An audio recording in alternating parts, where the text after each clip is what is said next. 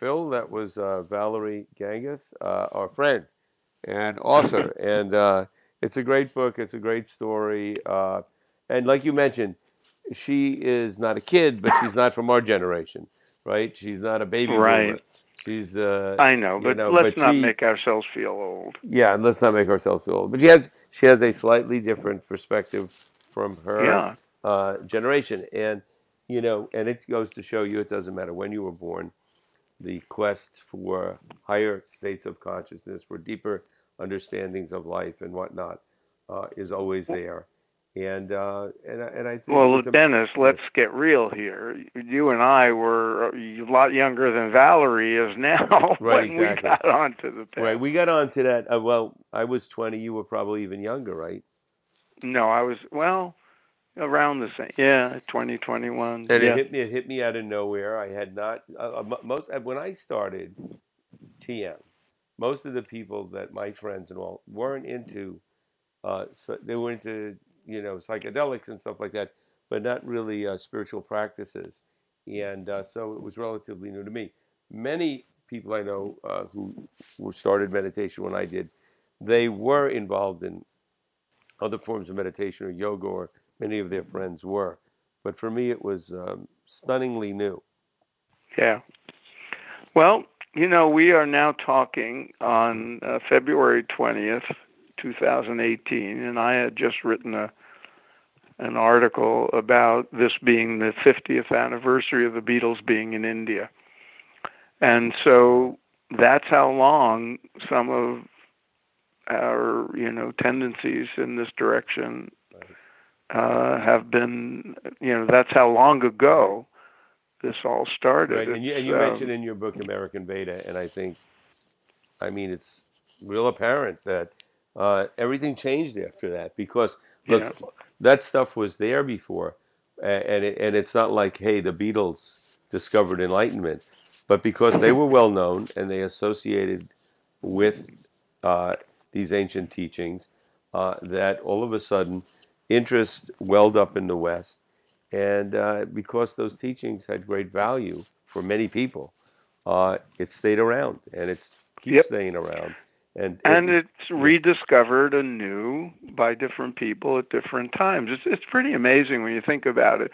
You know, Valerie came to uh, these discoveries a few years ago.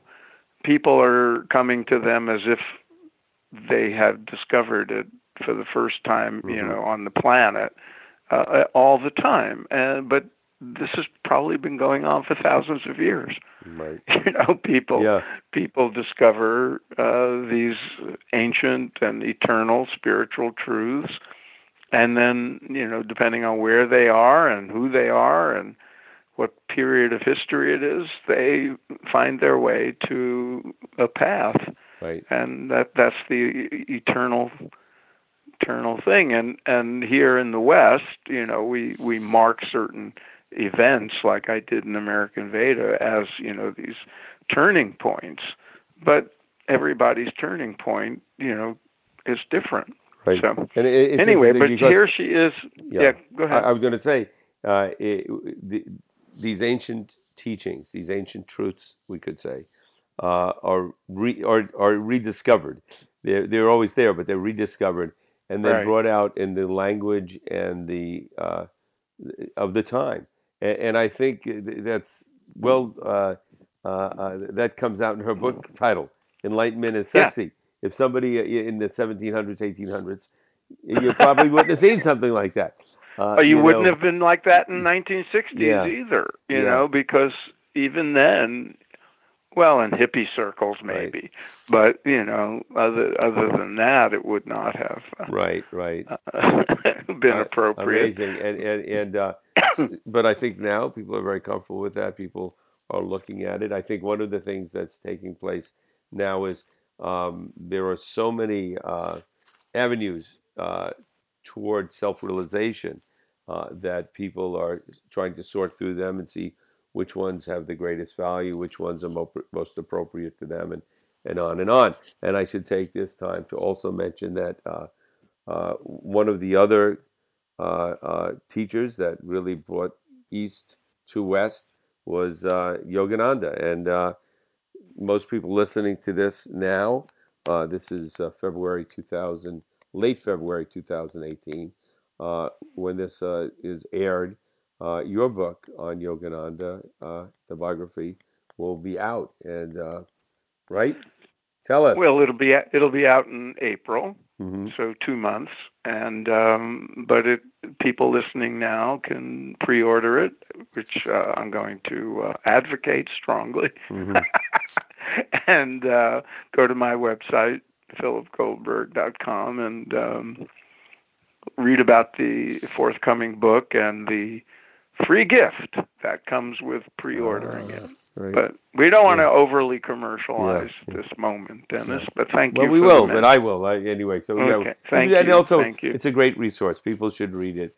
They should read Valerie's book. They should read uh, spiritual literature. And and and, and I know I Phil, you, you're American Veda, and I know with Yoga, the Yogananda biography, you've done enormous, and that's understating amount of research. So uh, there's a tremendous body of knowledge that will be available there. And and, and Okay. please, uh, and Valerie again, she's you know helped us from day one. She's been a big fan of our show. Really appreciate it, and she uh, is a very deep thinker. Uh, she's got a lot of heart, and I think uh, brings out aspects of spirituality and the journey of us of spirituality that most people, all people are on, whether they know it or not. She brings it out in a way and has a different angle and maybe a different language in describing it, but it's very illuminating. And Yeah, uh, and and we should say that the title, you know, Enlightenment is sexy. It's it's not a book about sex or you know spirituality and sex. She just she means sexy in the in the sense that, you know, uh, a, a loose term for being alive and being attractive and being right, uh, you know comfortable in your skin Right. and that sort of thing. right, and, and one of the things she brought out in the interview, which I I thought articulated what her book is all about, and that is that uh, we people uh, should, and, and especially at this time, are so often uh, our, our self-reference is external, and it should be internal. Yeah. It's not about everybody. Who are you? What do you look like? Everybody's so concerned about what they look like on the outside. Yeah. And and what, where they really should be focused is on what's going on inside, and let that be reflected on the outside. And I think those that's the- values. Yeah. the eternal message that has to be re reabsorbed from time to time. Right. All right. Well, All right. Phil. Till next time. Next time, Dennis. Over and out.